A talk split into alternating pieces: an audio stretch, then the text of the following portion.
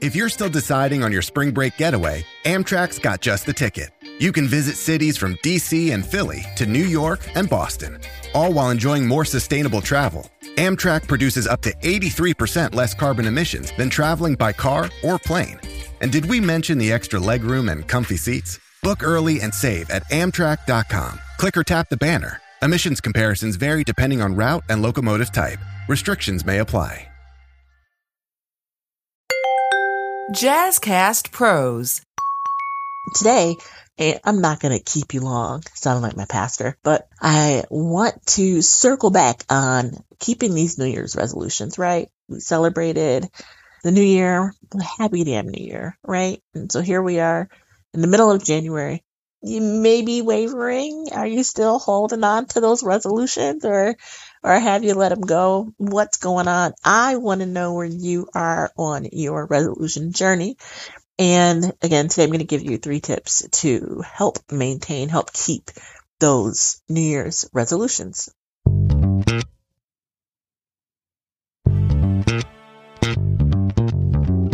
Welcome to Healthy Illness Podcast. I am your host, Kelly Marie, and this is a podcast all about helping you build healthier relationships while living with mental health conditions. Like, subscribe, share, all of the things. Check out Jazzcast Pros Network. Not just Healthy Illness Podcast, but all of the podcasts on the network are absolutely amazing. And I'm just incredibly excited and honored to be a part of the work that's happening on Jazzcast Pros Network.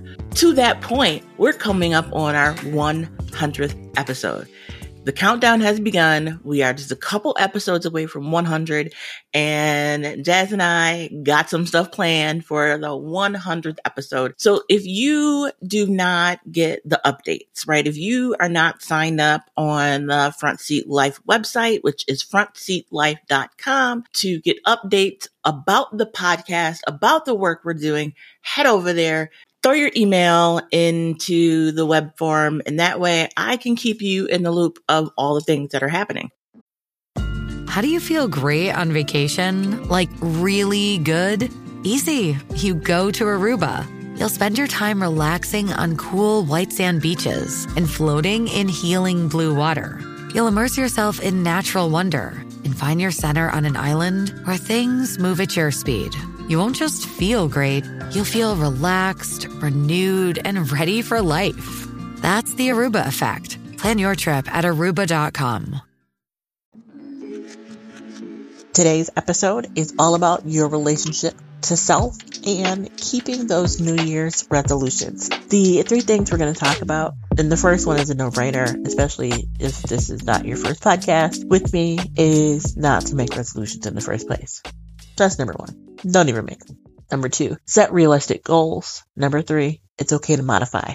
So first things first, you know, I feel like I'm, I'm converting you into this no resolution adoption cult by, and maybe I am, right? By suggesting, and I'm a little under the weather from traveling and the air quality here in India, recording uh, location in India um, air quality here is not good, so it's having a little impact on my breathing.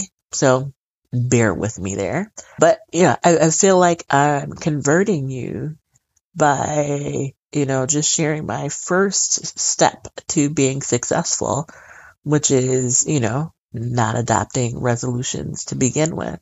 And so if you, that's what you do, cool beans. Like that's what you do, rock out with it.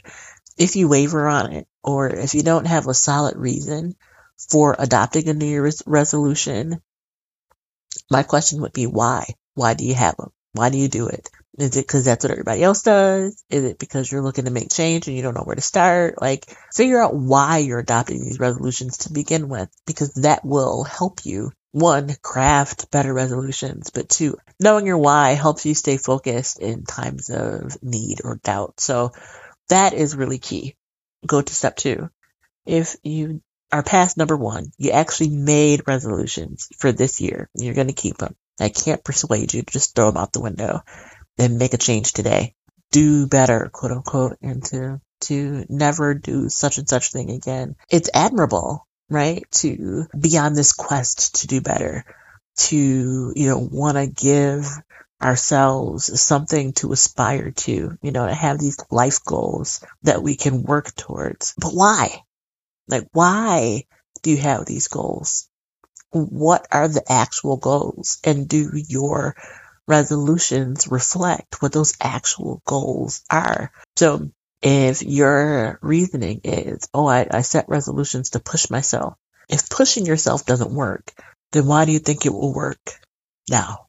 Is it because, again, other people have resolutions? You are you surrounded by these push myself people that that are out there creating these resolutions, and they're of the the small percentage of people that keep them.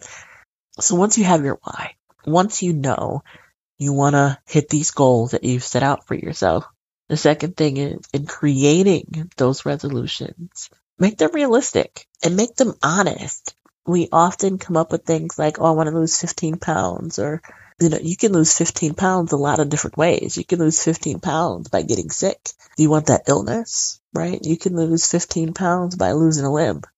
Right? I'm saying this because the brain doesn't know what you really mean. If you say, I want to lose 15 pounds, 15 pounds is 15 pounds. But do you want to be healthier? Right? Do you want to be able to ride a, a bike or do you want to be able to sit in an airplane seat comfortably? Do you want to, you know, have a healthier body and more toned physique? Like having a number like 15 pounds, while it's specific and actionable, may not be what the real goal is. Have you ever seen these um, folks out here who started working out and they became muscular and gained weight, but their bodies have gotten much smaller? 15 pounds is different for each person. And I'm just using this example because so many of us out there have said, I want to lose some pounds for, you know, this new year. But apply that same correction, same direction to your life. My roommate's back. So once you set your realistic goals, and again, we're in the middle of January, so you may already have your goals set, right? But here's tip number three. It's okay to modify. So you have these goals, you have these resolutions, you have these things that you're going to do. So hopefully it's make healthier decisions versus losing a specific number on the scale. But regardless of what it is, it's okay to modify those resolutions. What actually is beneficial to you, what actually is healthy for you, and what is actually actionable.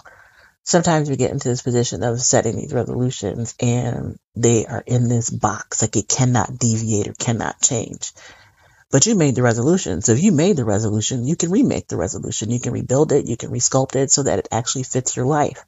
What if you start implementing the tools and you realize, you know, this would actually work a whole lot better if I tweaked it a little bit? You can tweak it and still keep the resolution, right? Because the goal is to be a better you.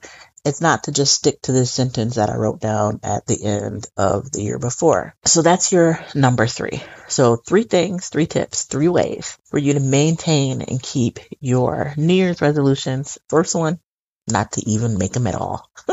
The second one, make the resolutions realistic and attainable. And then the third one, it's okay to modify.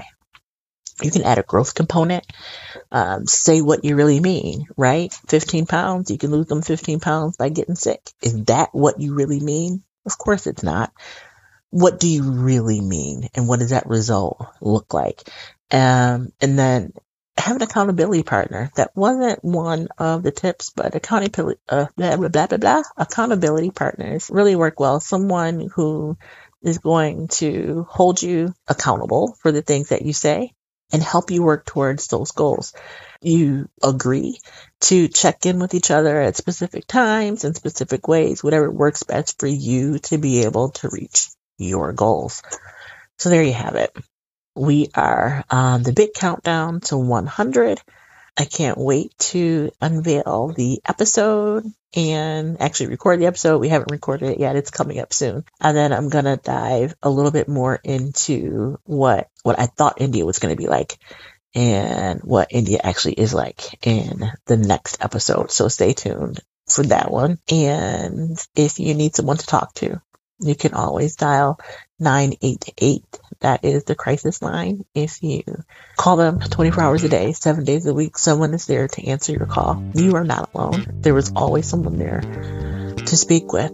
You can use the text line as well.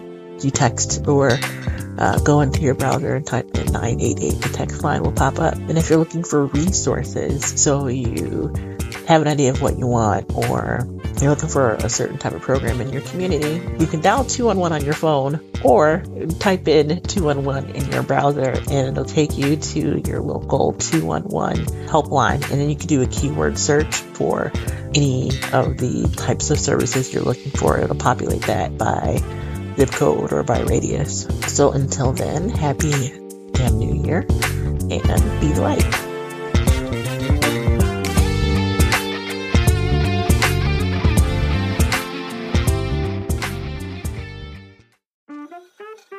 Hi, I'm Kelly. And I'm Kelly, the host of Getting Real with Bossy, the real, raw, and honest podcast about small business ownership. We created Bossy to be a safe place to ask the hard questions and to get support that's necessary.